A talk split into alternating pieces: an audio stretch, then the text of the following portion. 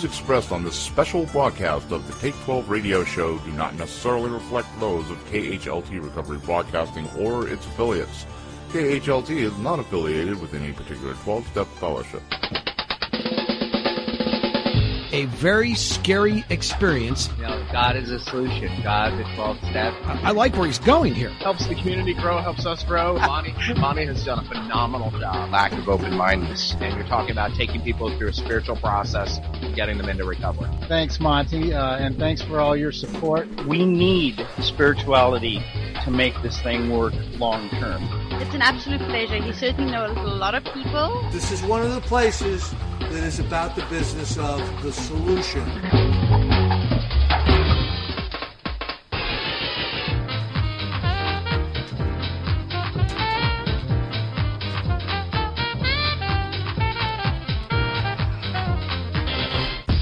And now, broadcasting on location somewhere in the vast expanse of the Pacific Northwest, it's the over-opinionated 12-stepologist, the Monty Man.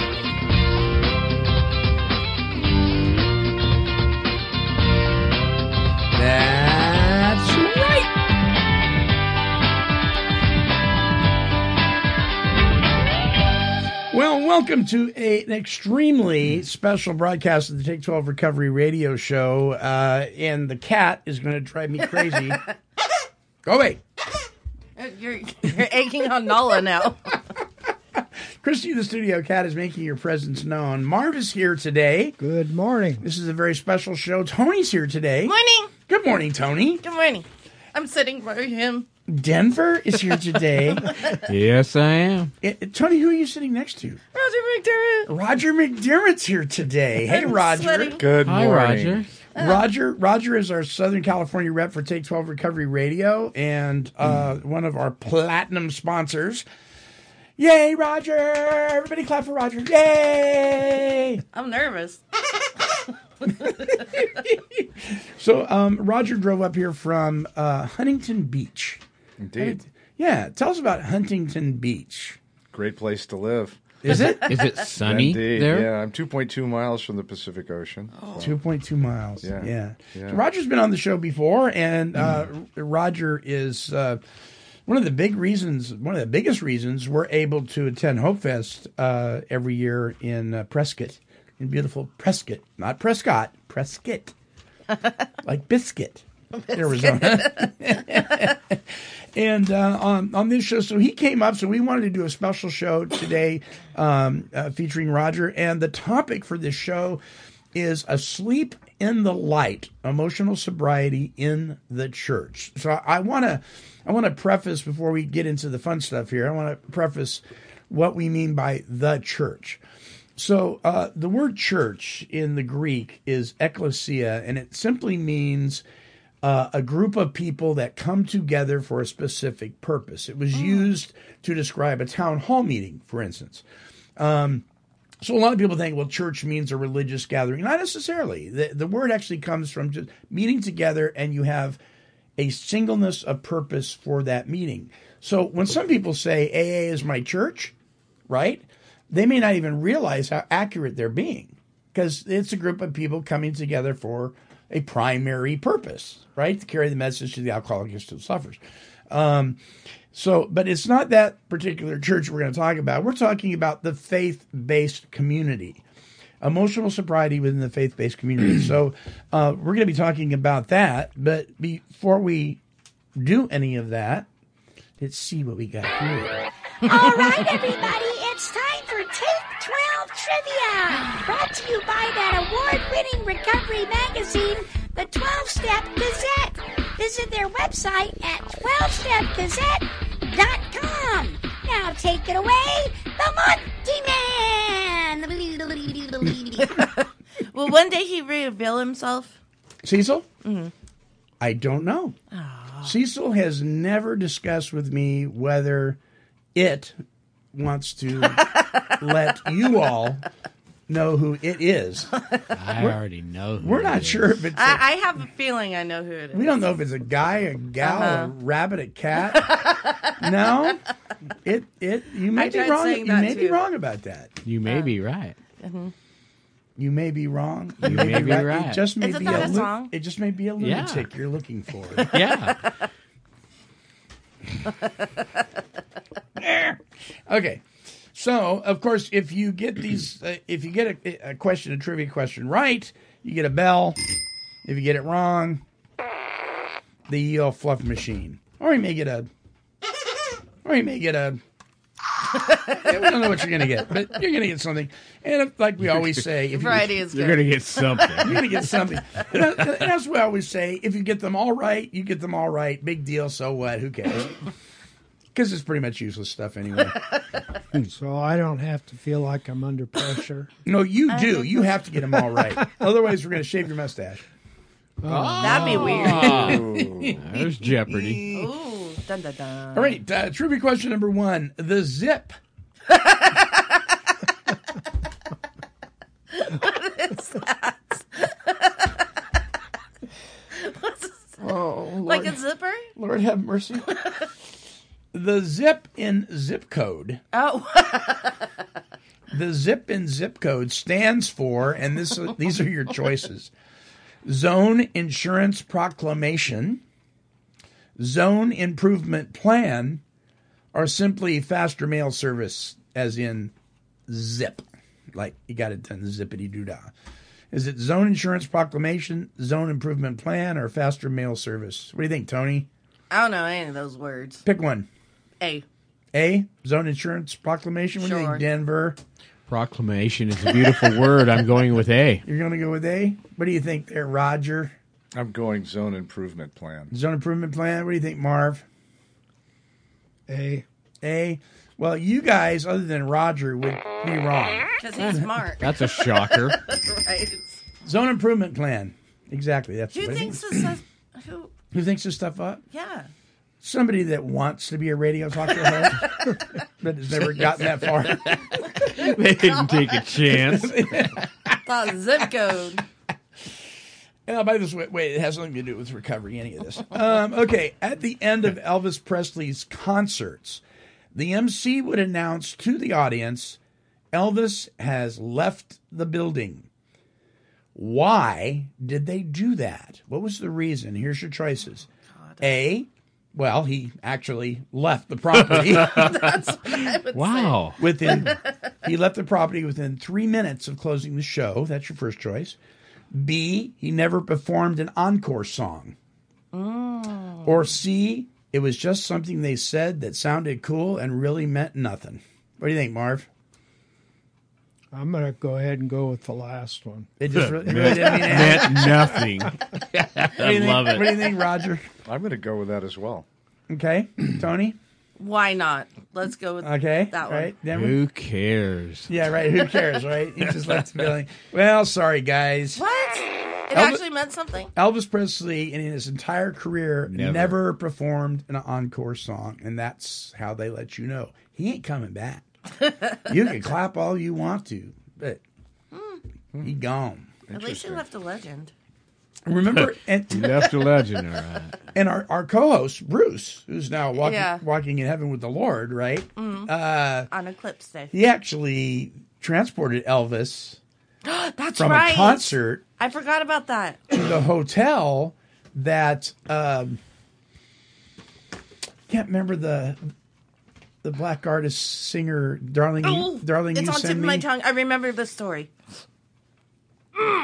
Darling you send me Yeah. really you do. who is that guy I can't remember his name now Marvin Gaye, no Come on, Tony. no. Smokey, Ro- Smokey Robinson. um Come on. You remember the story. Who was it?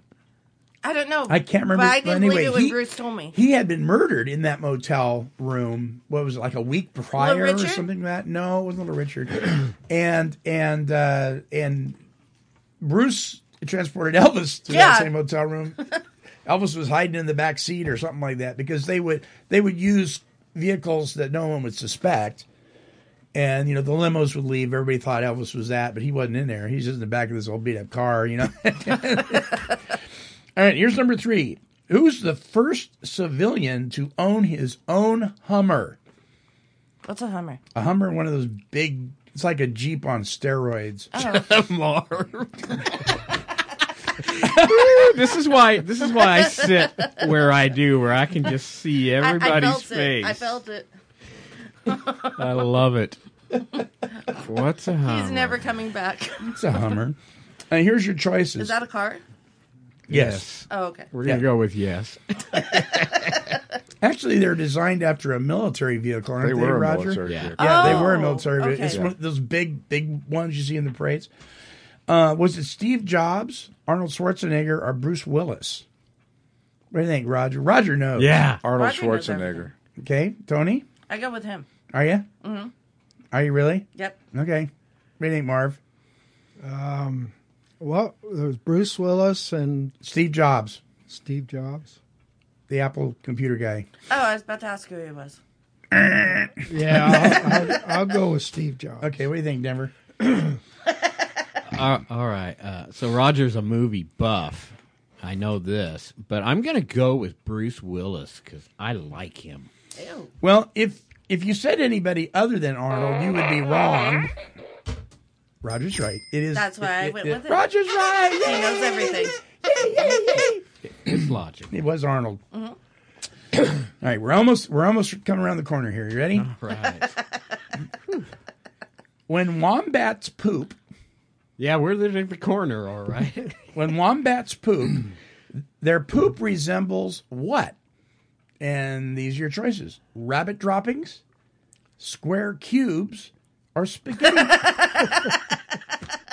That's kind of a crappy question. you know? I don't even know what a wombat is. What was C? spaghetti noodles. There's no D. I can tell you that much from Monday show. You know what a wombat is, Tony? It's a horrible little creature. Obviously has troubles with its movement. Poops cubes. Okay, do they poop rabbit droppings like rabbit or square cubes or spaghetti noodles? What do you think, Roger? I haven't a clue. I know, huh? It's I a, can't imagine square cubes. That just that pains me. Um, have you seen a wombat? They're angry. pro- probably because that is so outlandish. I'm going to go with square cubes. Square cubes. Yeah. Tony, what do you take a stab at I'm it? going with that mad emoji over there because The mad emoji. I don't even know what a wombat is. What's a wombat, Roger? Mm, it's a weird animal from Australia. beyond that, I don't know. Isn't it it like a angry, kangaroo? angry, uh, a weasel, angry weasel, A or weasel? Well, I don't know. Did, did, did they fly? They fly. Oh my God. Help, listeners, help. Do you know what one is? Uh, I have no idea. I really don't know either. I, But I'm going to go with strange spaghetti. from Australia. you're gonna go with spaghetti noodles? Yeah. Yeah. That was my second choice. Spaghettios. it's Spaghettios. All right. Well, Roger's actually correct. They poop square cubes. Of course Really? Yeah. I'm googling that later because I I don't buy him. that. How does one do that? I don't buy square How cubes. does one do that? I, No. I'm now intrigued about wombats. I will now have to I'm research hot. that. Oh Lord! Oh, I know. And I straighten my hair. Okay, so here's the last one. Hallelujah. Jesus. Uh, the voice of Star Wars character Yoda and Sesame Street's Miss Piggy and Cookie Monster were spoken by the same person. Is- What? Is, that true or false, Tony? I don't. Um, I say false, but I can do good. The first one. Yoda? Do it. No. Oh no, that's not Yoda. That's That's that's the That Wookiee. was really nice, though. Thank you. yeah, we like that. That was good. Yoda's this tall, and the one you did is this tall. Yeah. he's the Wookiee. I Hey, you're like doing it. Chewy, Chewie. Chewie, That's yeah. it. That's who I was thinking. Chewbacca. Yeah. Oh Lord, poor So- Roger's never coming back. So did the same person do all three characters? Uh, I don't Tony? think you so. You don't think so? What do you think, Roger? You think so? You think Cookie Monster. Miss Piggy, Piggy. Yoda, and Cookie Monster was And it the Yoda. same voice? I'm going to say yes. You gonna say yes? What do you think? I'm going to say yes. yes. What do you think there, Denver? I love Miss Piggy's voice. I'm going with yes. you You've love gone Miss with Piggy yes. or her voice? Well, Tony, sorry, oh, We need that. you guys are correct. Mr. Frank Oz did the voice of all three characters. oh, Frank, huh? Yes. Good Wow. old, good old Frank's is a nice name. I guess. There's nothing funnier than being stoned off your blessed assurance and watching Sesame Street. Oh my god. Really? Now, it's not healthy. It's not good. Don't do it. I'm just telling you, those were the days. Watching a puppet try to eat a cookie and have it all fall out of his mouth is the funniest thing in the world when you've had too many bong hits. Oh my god, James is just gonna lose it. All right, well, that's over with. I missed that part of it. Hallelujah. Oh, Hallelujah.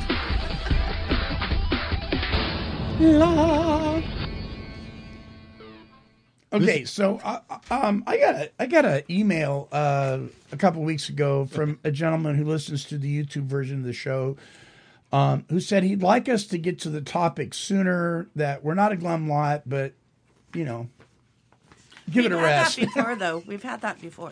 Yeah, and so I put a I put a um, what do you call a poll out there to see would you like to see more fun and games, less fun and games, or keep the show the way it is? Only one person answered. It was Denver.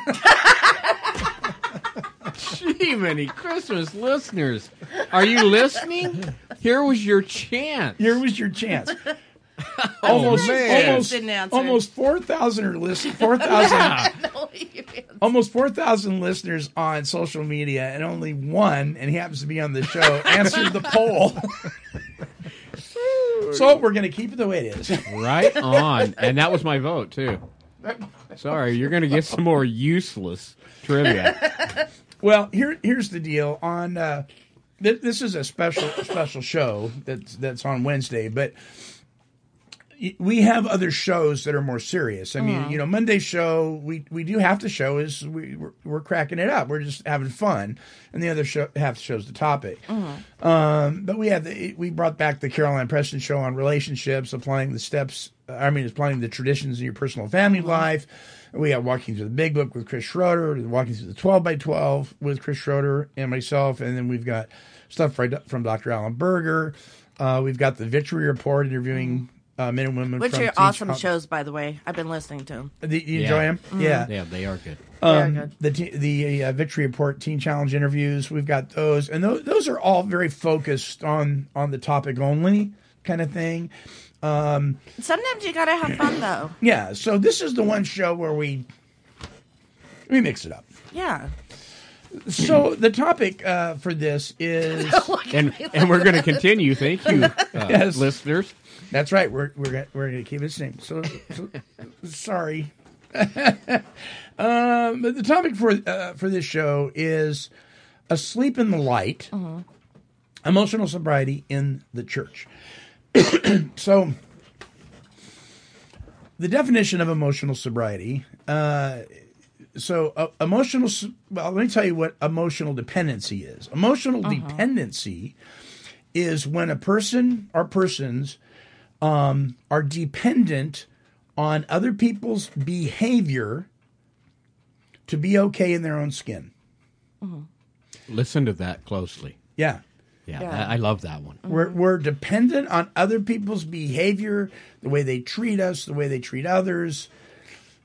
You know, i- i- in the world today, a lot of people's behaviors can be very bizarre. And so, if you let that stuff make you uncomfortable in your own skin, you're emotionally dependent on somebody else's behavior. And so, what usually happens is even if they behave that you, the expectation you put on them, it still isn't enough. And if you're emotionally dependent, that's kind of how you act out in life. Uh-huh.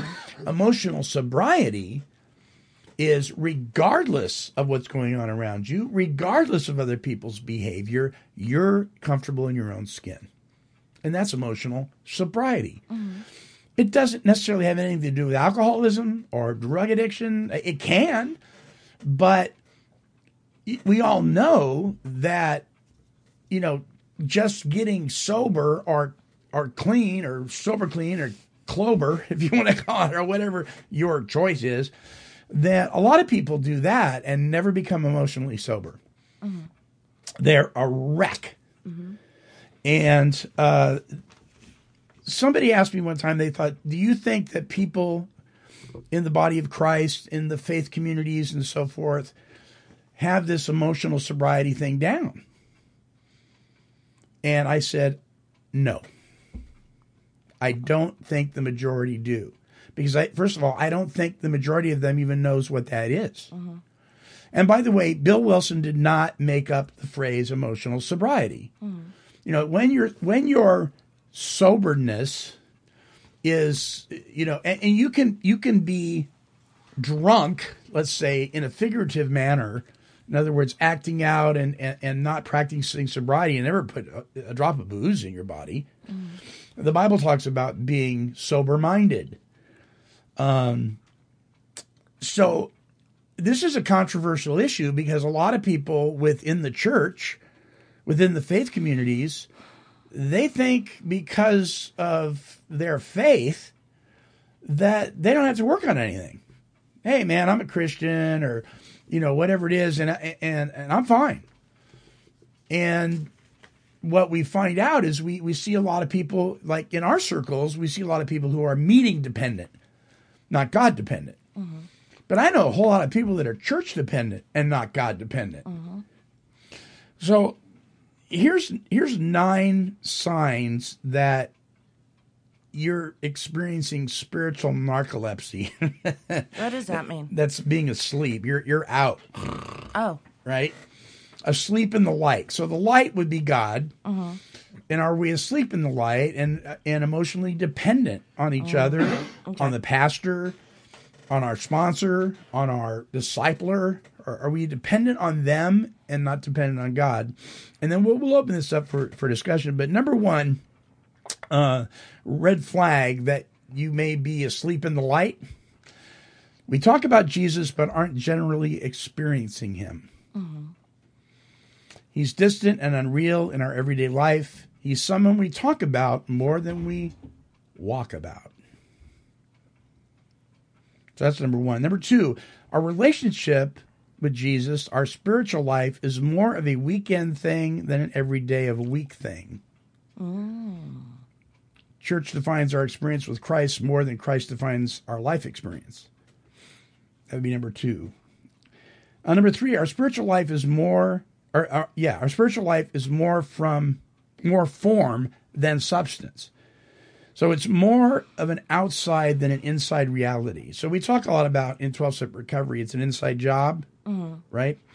Uh, we may do and say all the right things, avoid all the wrong things, but it's not real or alive in us. Mm-hmm. It's, it's lip service. It's something we do, but not necessarily something we are. Number four, we haven't experienced much authentic change in our life in a long while. Hmm. Uh, though we've been faithfully doing all that stuff, the actual change in Like here, on the inside. yeah, has, n- n- nothing much has happened. Number five, we are more concerned about the role God is playing in our plans than the role we should be playing in His plans. Mm, that's a good one. Number six, we seldom really consider the eternal condition of people in our world. We are able to rub shoulders with them daily without ever addressing their spiritual condition. So we do a lot of judging, condemnation, you know. Number seven, we're living spiritually unnoticed. The people around us don't know we're Christ, Christ followers. They don't notice anything different about us. We just look like everybody else. Number eight, we tend to live for the moment more than the eternal. And this is interesting because within 12 step recovery, we have misinterpreted the one day at a time thing.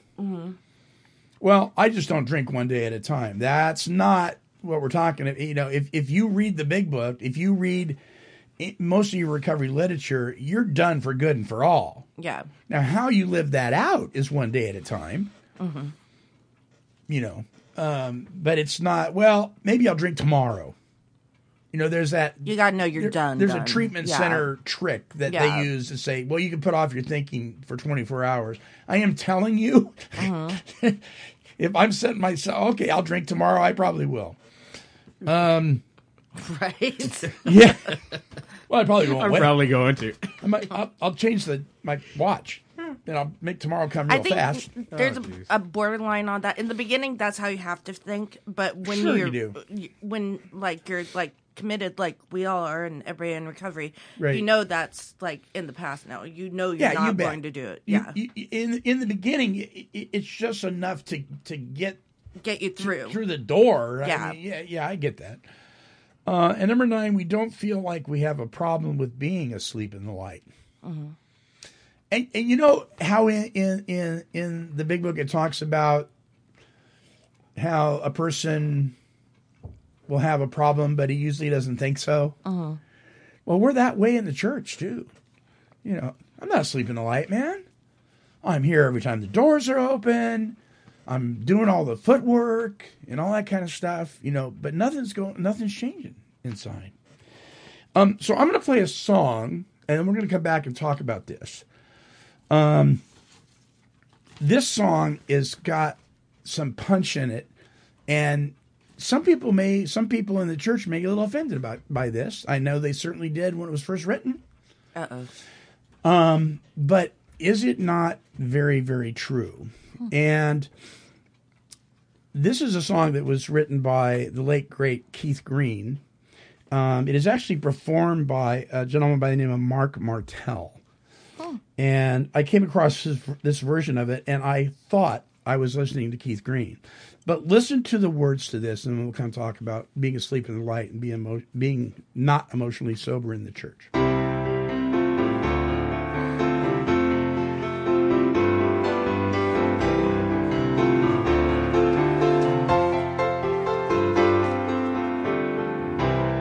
Do you see? Do you see all the people sinking down? Don't you care? Drown? How can you be so numb not to care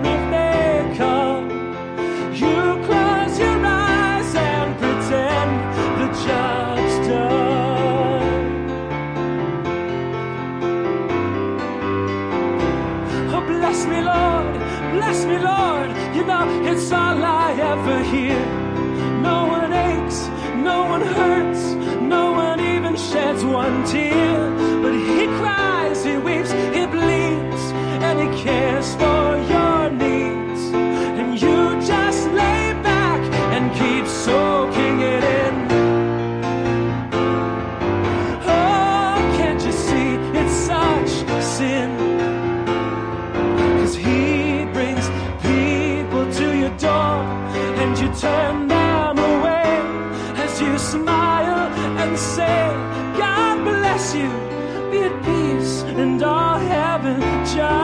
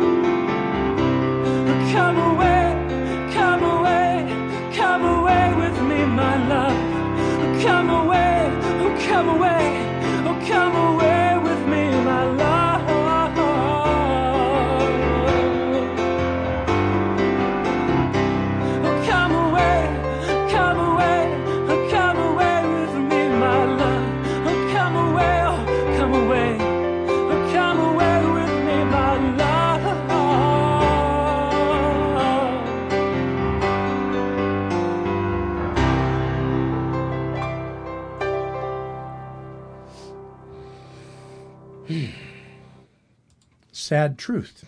Powerful song. Jesus rose from the dead, and you can't even get out of bed.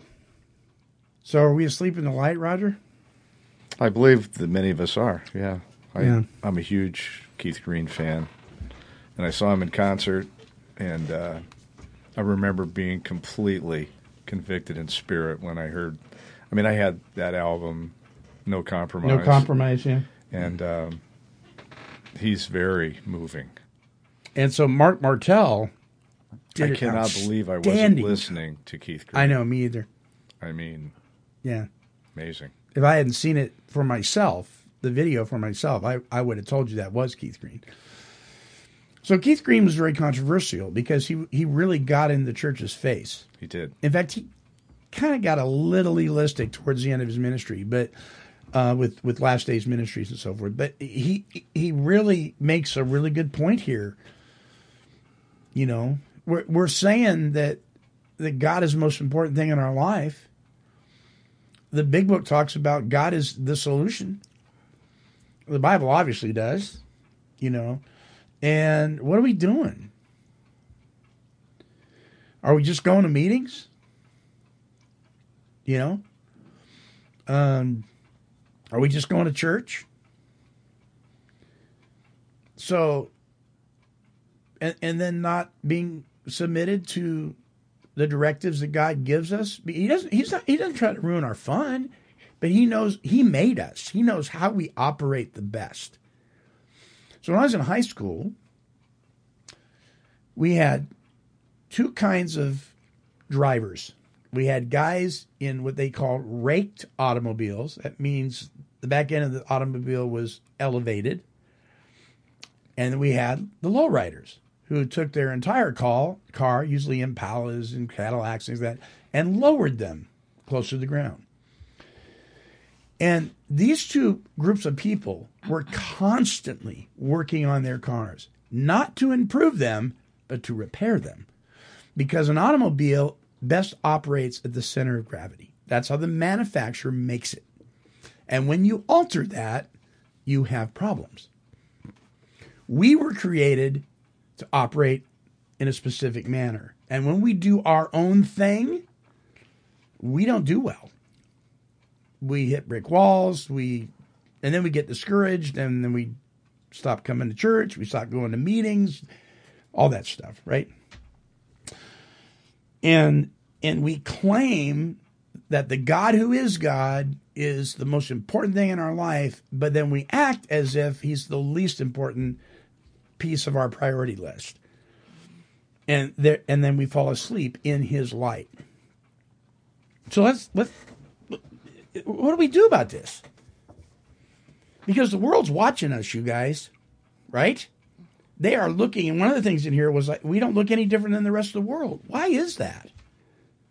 And I'm not talking about Christian rock concerts looking like secular rock concerts. That's not what I'm talking about. I'm talking about in our everyday walk. Thoughts? That's a good moment of silence. I know. I've never seen this come over this radio station. We're asleep in the light. That's Um, Yeah. Are we taking uh, the idea out of our 12 step programs of being powerless? Are we taking that too far? Maybe. Because what I thought of when that song was going on is uh, the fact of the matter is I'm powerless over what other people do. Yeah. So, you know, I I actually, and I know I'm going to be in trouble, but I, I felt offense an offense for it. I- Right. I, I did. Well, Uh, when I first heard, heard this song years ago, I, I I had to look inward. I, I'm I didn't really play that for to point a finger at anybody. I got to look at myself here It's kind of like right. a reality check. It's a reality check. I can't. I can't change you. I can't fix you. I can't fix the problems in the church. But I, I, I, I got to do me. Mm-hmm. And and I got to tell you, I have been very guilty. You know, of being asleep in the light, of being emotionally dependent on, and that's why I'm talking about this. Is one of the problems that you're talking about, Marv, Am I so dependent on whether you're doing it right in order for me to do it right? Because if I'm waiting around for you to do it right before I follow you, I'm going to be in trouble. So, emotional sobriety as a member of the church, as a member of the body of Christ, for me, means I'm going to step up to the plate and I'm going to be the very best Christian I can be, the very best re- recovered alcoholic that I can be, regardless of whether you're asleep in the light or not. For me, it was like when I heard the song, it's like, wait a minute, am I doing enough? You Right. know, it was just, I don't know. It's, Well, it was an accusatory song. well, It no, is. no, no, and you're It right. is. It is. It- it is an accusatory song. Yeah. Yeah. It just like it makes you look at yourself. Like you think you're doing enough, but are you really doing enough? It's Right. like, wait, hold on. You you're doing this, this, this, you're going to meetings, you're sponsoring people, you know, you're doing A, B, C, D, E, F, G. But then it's like, wait a minute. Are you doing enough for God and not just your own sobriety? You know, to be able Yeah. to you know what I'm saying? I, and I think there's a difference between That's how I felt anyway. there's a difference between um, beating ourselves up over not doing the next right thing and and and honestly taking an inventory and saying, okay, this is where I need improvement, and this is where, Well, where I'm exactly. going to do better. Exactly. Yeah. That's what I'm. That's what I was trying to say. Right. Yeah. For me, the uh, the song is not so much accusatory as it is take a look, Yeah. and see what you're doing. Uh, in the context of Alcoholics Anonymous, we clean our house, trust God, and we be of service, maximum service to others. Right. And this is about maximum service to others. Uh-huh. In the context of church, you go to church so that you can leave the building and spread the good news about Christ. Both are selfless. Both are driven by God's power, even though we're powerless against results. Our job's not to result. Uh-huh. Our job is to carry the message of hope Yeah. both in the context of recovery uh, or in the context of church. And what Keith Green's saying is certainly applies to me. You can always do more. It's not. I, I'm not. When I first heard the song in the early days, I was, I was bordering on condemned, but it was really conviction. And there's a diff- there's a huge difference between condemnation and conviction. Sure. And and us in the recovery. Well, it's a community very are much in your face song. I'll tell you that. yeah, it's a. We're very sensitive about that. You bet. So, it mo- that song moves me. Denver, what do you think about all this? Uh, I've never heard the song before. Right. So uh, there's a lot of stock going into the song. I was just trying to think. You gave uh, nine things there Right. on that list. I wish we had got each uh, that list so we could kind of rattle over them as we're sitting here. But uh, nah, let me uh, wing this here. Every day, you know, Jesus did die for us, and I think with the clutter of the world, it, it- we do worry about what people think of us, Mhm. and often that affects our decision making for the course of the day. Uh, True. I really work at uh, getting up daily and just giving uh, thanks to God. You know, uh, my inventory list I go over so regular, and it, it makes me thankful. And and in that, it makes me want to step out and give back. Mhm. You know, it, it's it's just a good. It- It's been an interesting journey, and there are dry seasons for me. I'm going through one right now.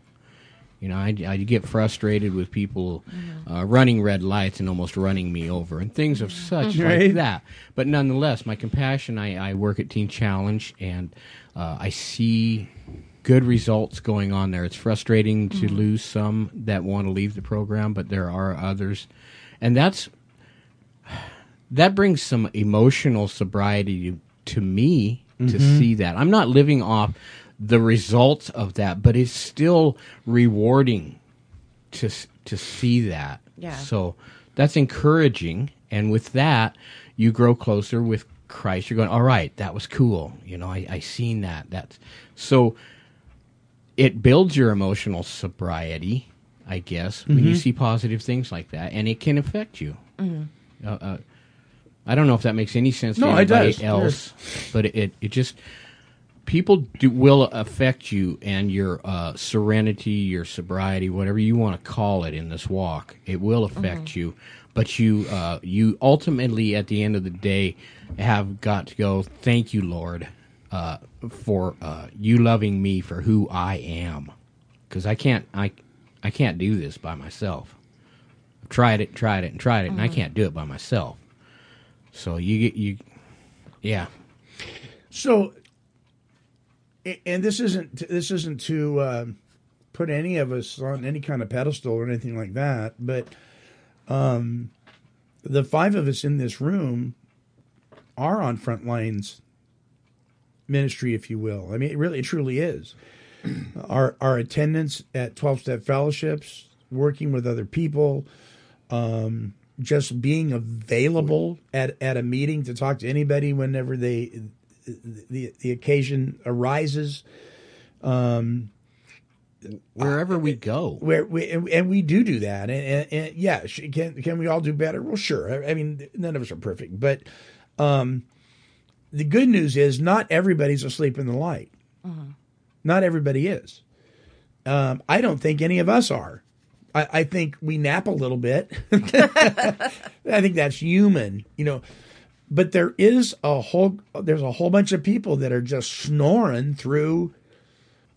uh, You know, and, they're, and one of the reasons I talk about this is because the, t- the time the days are are short. The time is now. There are people dying, and we don't want to offend anybody, and we don't want to get in anybody's face because we we need to be gentle. And and I, I understand that people have trauma and hurts and pains and and things, but I think sometime in in the name of, um, you know, offense, I guess we're afraid to face an an issue at all and and I gotta wonder about that. And and because I have been guilty of becoming emotionally dependent on people that aren't responding to the things I have to offer them in the recovery area. And and then I'll get this when I say I, I, I become emotionally dependent, I get to this place where I'm like, well, what's the use? And that's a sign of being dependent on their reaction to what I'm trying to help lay at their feet. And I'm not responsible for their response. Right, Marv? I'm not. I'm only responsible to take what I've been asked to take and Right. leave it there. Um, but but it still does affect you. It does affect us. Yeah. Yeah. yeah. And, I, You- and sometimes I just want to crawl under my pillow and take a spiritual nap and get away from it all. You know, I've found that uh, I've committed every mistake possible in, in, in the realm of churchiosity, Yeah. in the realm of recovery, and and today I'm secure in the truth about Christ and the truth mm-hmm. about the fellowship, mm-hmm. and I'm able to carry the message of hope. And it and when the when I report the truth with love, Right. people are, are attracted or willing to listen. When I just beat them over the head with the truth and no love, they're Yeah. not. And so the other side of the coin is if you have no truth and you only love them, um, there's no reality there. Wh- What is that quote that you quote? Yeah, it changed my world in Yeah. early 2000s. Early in my recovery, I used to go to a 6 a.m. AA meeting every morning, and then on Sundays I would go to church at 7:30 at Calvary Beachside. And I'd walked in one morning, and Pastor Mike was up there, and he said, "It's been said that truth without love is brutality, and love without truth is hypocrisy." That was it. And I had bells and whistles literally go off in my head. And there was a friend that saw me afterwards, and I came running up to him with my Bible, and I'd written that down. And I said, "John, look at this. This is what what he said." And what I found is that's been a foundational principle for me in both twelve step work, Mhm. Which is the same as church work. To me, they're they're inseparable. Mhm. So say it again. Truth without- truth without love is brutality. If you go into a meeting and someone beats you over the head with the big book and tells you to sit down and shut up, and you have nothing to say, you know, take the cotton out of your ears and put it in your mouth. That's truth with no love. That's brutality. That's brutality. That's brutality. And that's not the fellowship. No. But, but there are people that think it is. The other one is it's okay, brother. Don't worry about the 12 steps or the big book. Just keep coming back and don't use in between. Really, Yeah. really. Well, that's Yeah. hypocrisy. That's hypocrisy. Yeah. So, if you listen to Jesus, and Dr. Bob's one of his favorite books in the Bible was Corinthians, 1 Corinthians 13, which is a chapter on love. Right. Which makes it very clear that you can have the biggest church, you can have the most sponsees, you can have the biggest meetings, but if you don't do it in love, you've done nothing. So, it has completely changed my psyche. And Right. I love to I love to report the truth with the full love of Christ or the fellowship. And it has an amazing attraction. And not because of me, but because of God. Yeah. And I find that that church work, recovery work, it's the same. So one of the things you say in your talks is, "I report, you decide." Yep. But they've got to decide, Right. and and we don't we don't stop loving them if they decide wrong, right? Right. Well, God's love was unconditional, right? Right. It wasn't conditioned upon our response. It was conditioned because his love was unconditional. So when I listen to that song, I have to say to myself because I, I can get I can get my feathers ruffled too with that, and I'd say, okay, wait a minute, wait a minute here. First of all, why am I getting my feathers ruffled? Is there something I need to look at? Because it's just a song, you know. But I mean, maybe I need now. Now you know how that part. And I always take an issue with this. There, there, there, there's a there's a piece in the big book that would suggest that if you see something that's going on with somebody else and it disturbs you, that means there's something wrong in you. Sometimes it means there's something right in you. Mm-hmm. It isn't always that there's something wrong in you, you know. But you have to figure that out, and only you can do that. Only I can do that. You, You, know, can only do that by prayer because right. what that's called is discernment. yeah, and sometimes And- it's the spirit of God in you nudging you to pray for that situation. Yeah. isn't because there's something wrong with you. Yeah. Yeah, Well, we, have a, we have a tendency to want to fix things. So It Right. might be somebody Mhm. else or myself, as opposed to when we make an observation and we're discerning and we take it in prayer. You know that becomes an opportunity for God to teach us something, a new lesson. I, I try to look for the lesson in everything today. You know, not just the experience or not just the situation, but I stopped being a victim some time ago, and so I never yell out at God, "Why me, God?" I say, Yeah. Lord, I don't like this, but what are you trying to teach me? I want to learn the lesson. Hmm. So I was out, standing outside of a, an AA meeting one day. Mr. Joe Christian, that I am. Oh my gosh! One of the most embarrassing moments of of my my twelve step meeting experience and being a follower of Christ. And a person that I was I had gotten very close to, and we were close friends. We used to go on on uh, twelve step road trips together all the time. You know, and he had an extremely opposite viewpoint politically on a particular member of the government than I did. and we had never gotten into an argument about it. It just, it just wasn't part of our friendship. But I had had one of those mornings where I was sick and tired of the people that were doing what I thought was basically wrong and I walked into a situation. So, so remember, I'm already primed for an offense. That's not this guy's fault. I'm already ready, man. I'm ready for a fight. And he comes walking out, and he's just praising this guy. And and here I am, Mister Spiritual, right? And I said, "F you!" just as loud as I could. And and and, and Kurt, you know, talk cowboy hat Kurt, and he's a believer, you know. And he's sitting there and he lights up a cigarette. Oh, somebody's spiritual today. Ouch. And I was like, oh my gosh. I thought, oh, that was real helpful. You know, I I just thought about. I mean, what I said was wasn't that so helpful? I mean, I I just caused my buddy to just agree with me by doing that, didn't I? I've been there. Oh, I've- man, I've, been in front of meetings after the meeting's over. Yeah. with veins of pop and screaming at somebody in the face, screaming Mm. at him because they disagreed with me. Right. And I think back on those things. I never want to forget them. The most humiliating, Oh, self-righteous, you know, positions. Right. I don't ever want to be that again. Yeah. Yeah. But see there was a there was a prime example of me being emotionally dependent on him agreeing with me for me to be okay in that meeting. You're my friend. You need to agree with me for me to be okay today. And I don't know anybody, I don't know anybody in my life, including my wife, that believes everything exactly like I do. Do you? Do you No, guys? I don't. I don't think it's possible at all. So why are we so emotionally dependent on other people doing that? Ask James. I don't know. He's like, Tony, no. Uh uh That's not how it works. right. Right.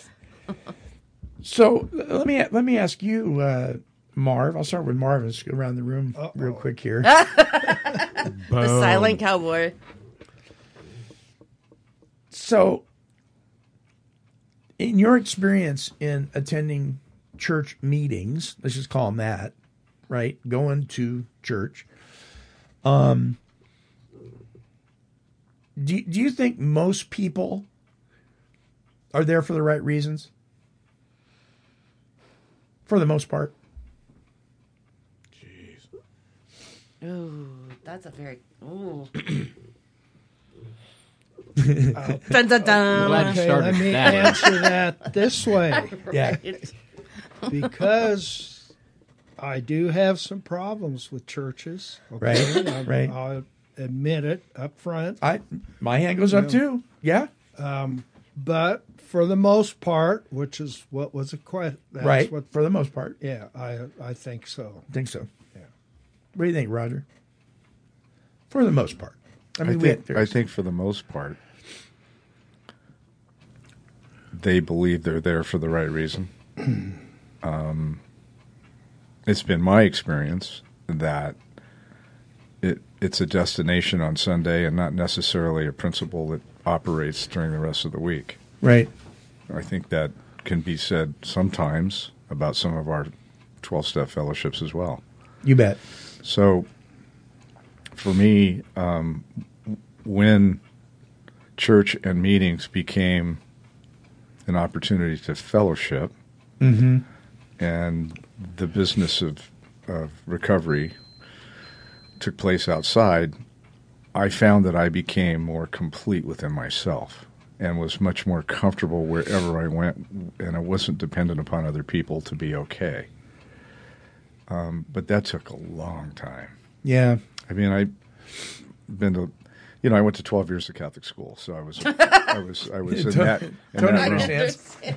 And so I didn't, you know, there was no relationship then. Yeah.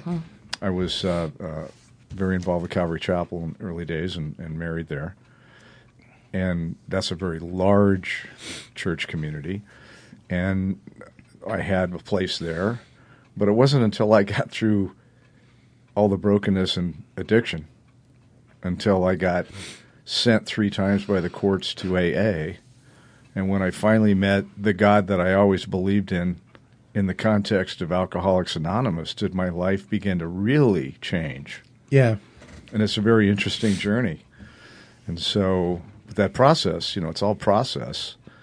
Um, in the church community, you call it sanctification, and in the fellowship, we call it, you know, recovery and walking the talk and talking the walk. And so the promises operate all the time. I think a lot of people get stuck on steps and they don't they don't ever see the promises, or they Or they don't do the steps or and they wonder why the promises don't come true. Exactly right. Yeah. So when it, when it starts to all merge together, I, I find church and twelve steps now for me to be the same thing. Yeah. So I look at life completely different than I did my whole life. So it's it's a different world. I'm still, you know, I'm still a challenge to to, to all of the things we talked about, but I don't look for my emotional sobriety because of how you treat me, even though I'm sensitive about that. Sure. Like, you know, I'm sensitive to people not being kind or nice to me. Well, we would hardly be human if we weren't. Right, right. We'd But it doesn't control me. It's like people always ask me at church, "How are you, Roger?" And my response is, "I'm blessed." And people ask me now, "How are you, Roger?" They go, "I know you're blessed," because and and I tell them, "Well, see, that's a fact, regardless of how I feel. The Yeah, fact of the matter is, I'm blessed. See, that's the simple truth, and it has nothing to do with how I feel. I Right. can feel horrible. I can be sick as a dog, so I'm still blessed."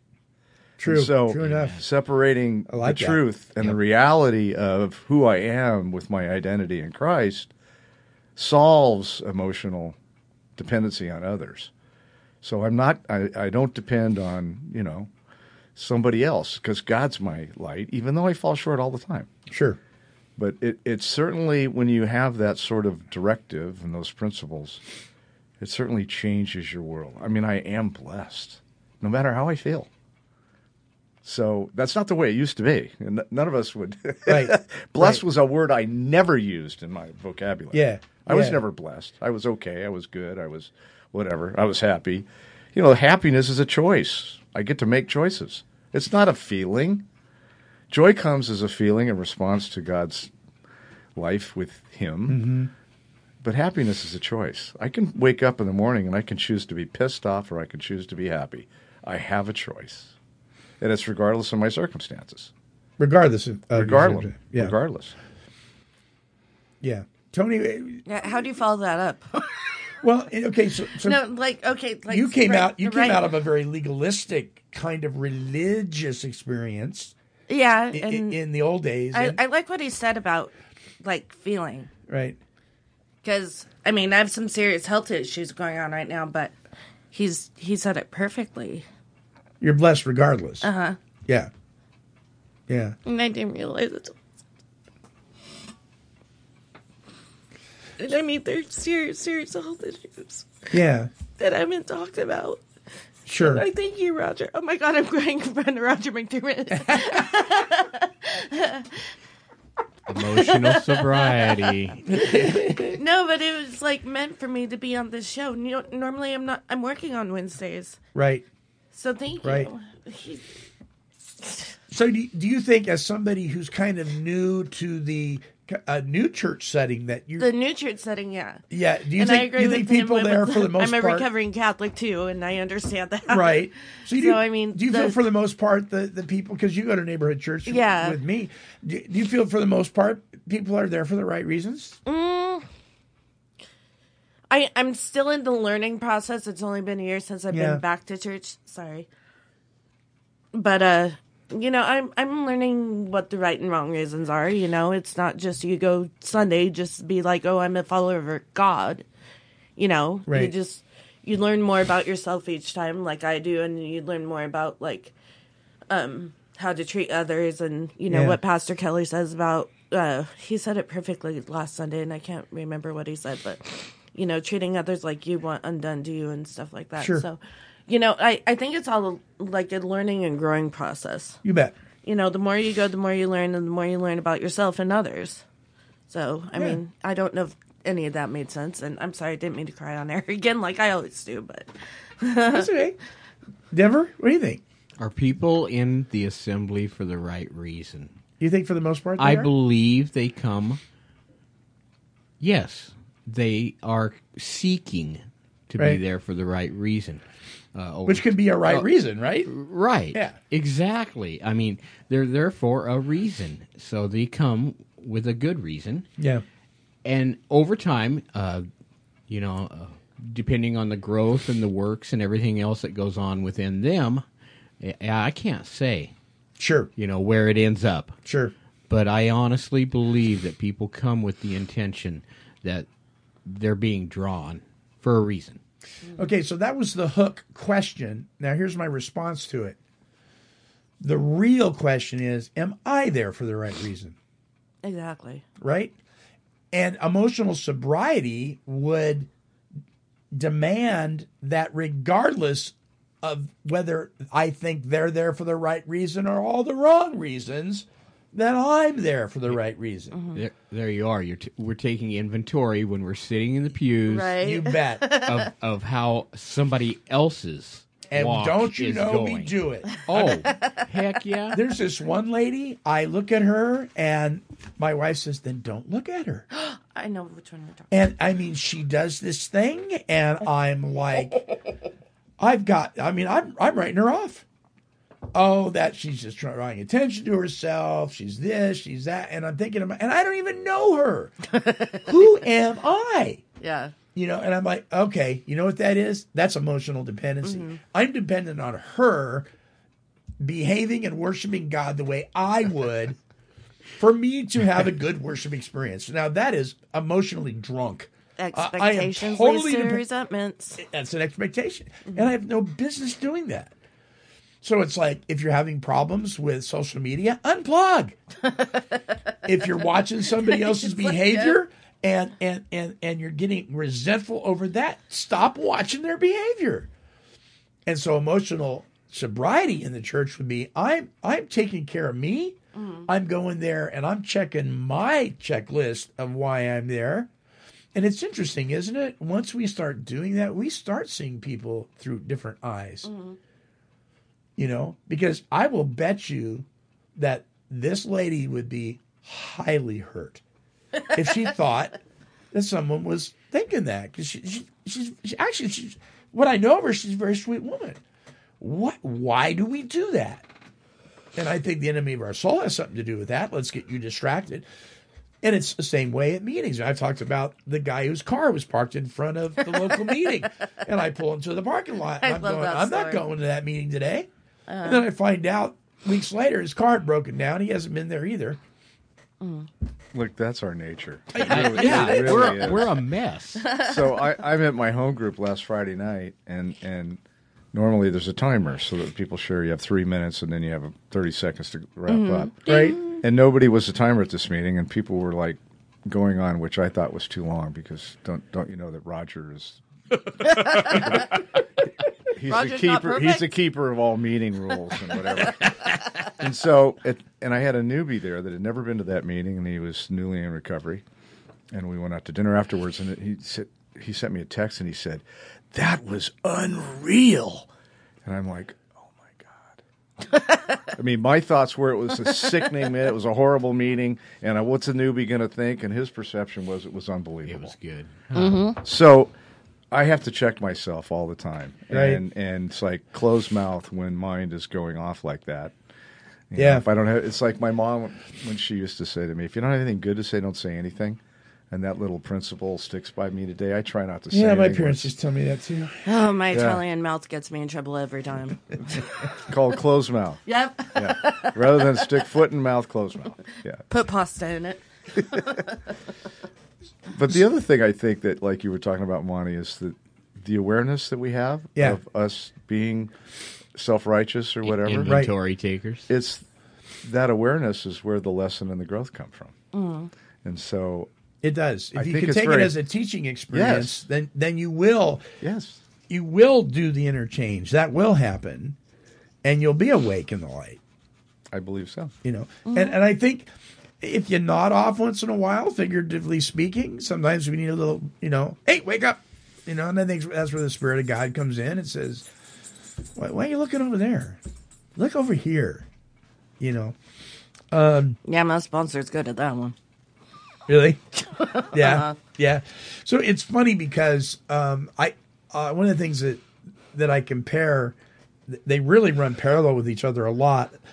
Of things that I personally did not like about quote unquote organized religion.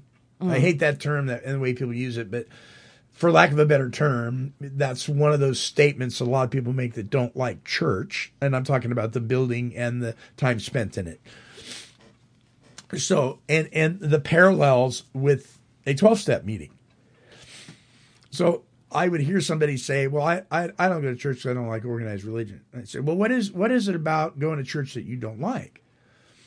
And this is what I would hear on, and it was always pretty much the same. Well, I don't like that a guy stands up there and tells you and swears by one book, and that's the way, and there's no other way. Mm-hmm. Okay, what else don't you like? I don't like that they ask for money. Okay, what else? Well, I don't like that the people there they they act one way at at church and they act another way outside of church. They're hypocrites. Okay, what else? And there'd be a list of things, and I am telling you, I'm sitting there and I'm thinking to myself, this sounds like an AA meeting. There's a guy behind a podium at the speaker meeting. You know, he's a big book thumper, and and I, I'm not against big book thumper. I'm a big book thumper. I love thumping. Pa- passing the basket. I'm like I'm like a, a, a remember Wano Marv? He would say, "Well, how would you rather be thumped?" right? So I'm a big book thumper. But so you got a guy up there saying, "This is the way, right here. These 12 steps. If you don't do these steps, you're not going to recover." big book thumper all the way. Then he got the old guy over in the corner says, "If you can't put a dollar in the basket, you shouldn't be here." You got that guy asking for money, right? You got a whole ton of people acting one way in a meeting and another way outside of the meeting. I mean, it sounds like church to me. Parallel. So, so, so your argument is irrelevant. You like church. You're here every day, three times a day. All right. The only thing we don't do, I suppose, is sit around and sing songs. I'm maybe. Well, no, they do. There's a Yeah, they do. music uh-huh. the music meetings down in L.A. where where where recording artists come and they play music, and we light candles. A lot of churches light candles. We have candlelight Oh, meetings. Catholic- I mean, Yeah, they we serve bad coffee. So does church. I don't never had a really Hey, good I cup love of coffee in church. green tea though. Huh? Our church's green tea is really good. Oh, you like our green tea? Uh-huh. Okay. so you know what that is? That's all this stuff that's all about me, and it's you know, and, and, and what it does is it causes us to become emotionally dependent and not emotionally sober. Mhm. And when when I'm emotionally dependent, I fall asleep. You know, I was told something in early sobriety. When you go to the meetings, listen for similarities and not differences. Mhm. Yeah. And that basic foundational idea, no matter how bad I think the meeting is, Right. if I'm listening for similarities, I then find myself relating. And if I don't relate to someone else, that's okay. But Sure. that doesn't make the meeting bad. So, I, you know, my sponsor had me spend a lot of time in the doctor's opinion when I first got sober. And it's like you need a whole complete psychic change, and our perception of reality is the definition of an alcoholic. Mhm. And so, uh, you know, it was my my perception of everything had to change, even when I stopped drinking. I mean, Yeah. my thinking was still terrible. And so, I think if you go to church and you li- listen for similarities, or you go to a meeting, listen for similarities, you'll you'll start relating. And when you start relating, you're going to find people that are like-minded. And when you find people like-minded, you'll want to migrate to them. And when you migrate to them, suddenly Mhm. you have fellowship. And then, oh my gosh, I'm you know I'm not thinking about me. Yeah. And it just, but it takes it takes time and it takes humility, which I never had. You know. Yeah, yeah. But now you can't honestly tell me that you've never been to a bad meeting, though. I, I've been to a bad meeting. Here's how I say it now. Yeah. This is how I do it now. I, I used This to, is how we roll. I used to say it was a horrible meeting. Right. What I just say now is some are better than others because honestly, I've Oh, gone to good. bad. I've gone. I've gone to bad meetings. Right. However, when I close my eyes and tune out from the people and I try to listen to a message, somewhere in the bad meeting, You're going to have a good experience. there's a message. Yeah. And the message may be don't do what I've been doing, but there's a lesson in every meeting and a lesson in every message. And it depends on how we listen and how we perceive. Some meetings are awesome, some meetings suck. But- some meetings, it's your perception because the guy next to you loved it, like you were saying, right? My point just Yeah. happened last Friday night. So, and there's a lesson there. And, you know, I got some sobriety and I was thinking that meeting was terrible. And the new guy thought it was awesome.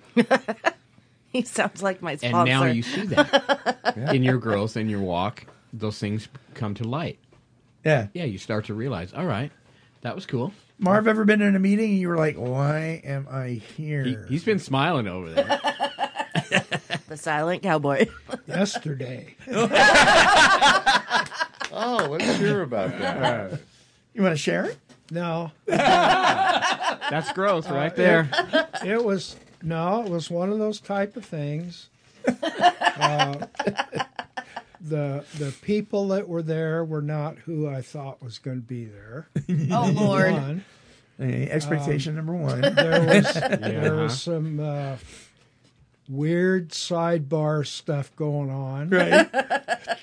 you know, and um, I He's My- hesitating. He's hesitating. my spirit was in rebellion.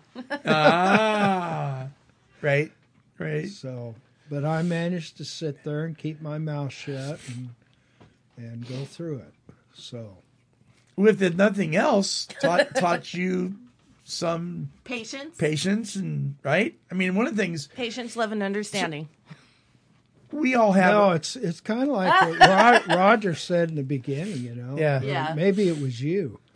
I, I don't remember, but Yeah. you know, who the hell do I think I am? Yeah, who, who am I? What, You know, right. So um, that's something I practiced for a long time is being able to separate myself and not be emotionally involved and Mhm. And take on other people's stuff and all this stuff to be able to sit there observe and realize I'm powerless and um, God is going to work in their lives like he's working in my life Yeah.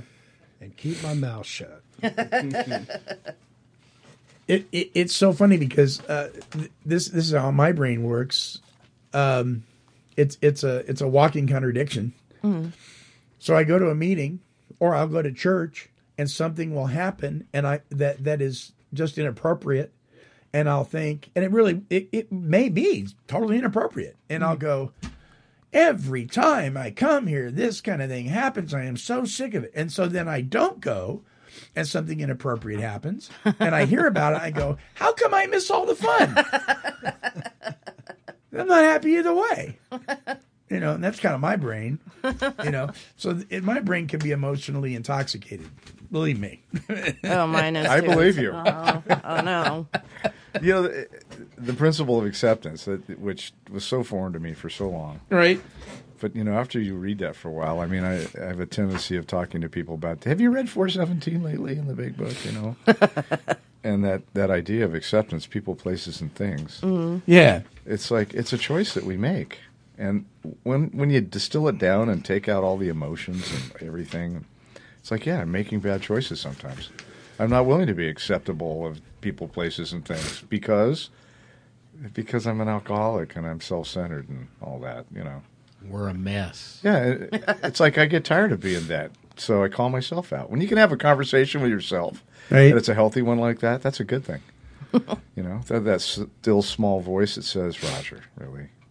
And I just look up and smile because God loves me, and I'm just like, I know, you know. Well, if you look in the mirror and you say, "What's wrong with you?" and you stand there and wait for an answer, but I know what's wrong with me. You might want to ask again, Yeah. "What's wrong with you?" the man in the mirror. the man in the mirror. All right, this this has been fun. Uh, thanks, you guys. You're welcome. Thanks, Roger Thank Dodger. you. Yes, My thanks, pleasure. Roger. He's not perfect. Great. I know. Isn't I know. Great? if you only knew me. Um, so don't take offense to the Keith Green song. No. Just check yourself. That's all. I would invite anybody who's never heard Keith Green to Right. get no compromise and listen to the music. No He- Compromise is an amazing. I saw amazing him album. in concert more than once, and he had me in tears. But it was when you think it, and it feels like condemnation, it was really conviction. Yeah. And it took me a while to work through that. But what a composer, what a musician, what a piano player. Yeah, he died how many years ago? Seventy something. You know, plane crash, right? Was it plane crash? Yeah, yeah, yeah. Like La Bamba. Good Lord. yeah. hmm Yeah. He went up in a private plane. He had too much weight in it. And he and Ooh, one of Jesus. his kids. He did something he shouldn't have done, and it cost him his life. Yeah. Happens to a lot of us. Yeah. Yeah. All right. Well, zippity doodah, zippity a. Thank you, Denver, for being here. Thank you. Thank you, Tony. Thank you. Thank you, Roger. A blessing. Thank, you, Marv. you bet Thank you, Christy And Nala. and Nala, the studio cat. Until our oh, well, tell them how they can listen to the Oh, show, okay. Tony. Tony in Denver. You can listen and, uh, excuse me, download any of our shows by going to take12radio.com and clicking on the Follow Me on Podomatic.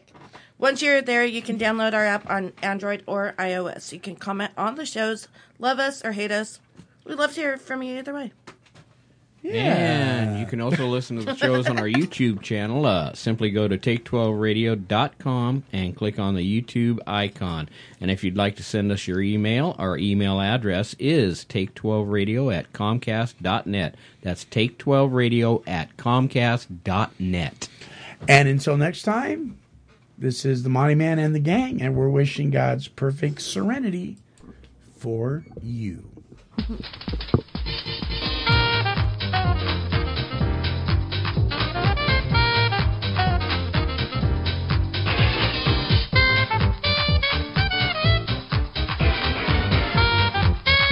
This has been a broadcast of KHLT Recovery Broadcasting.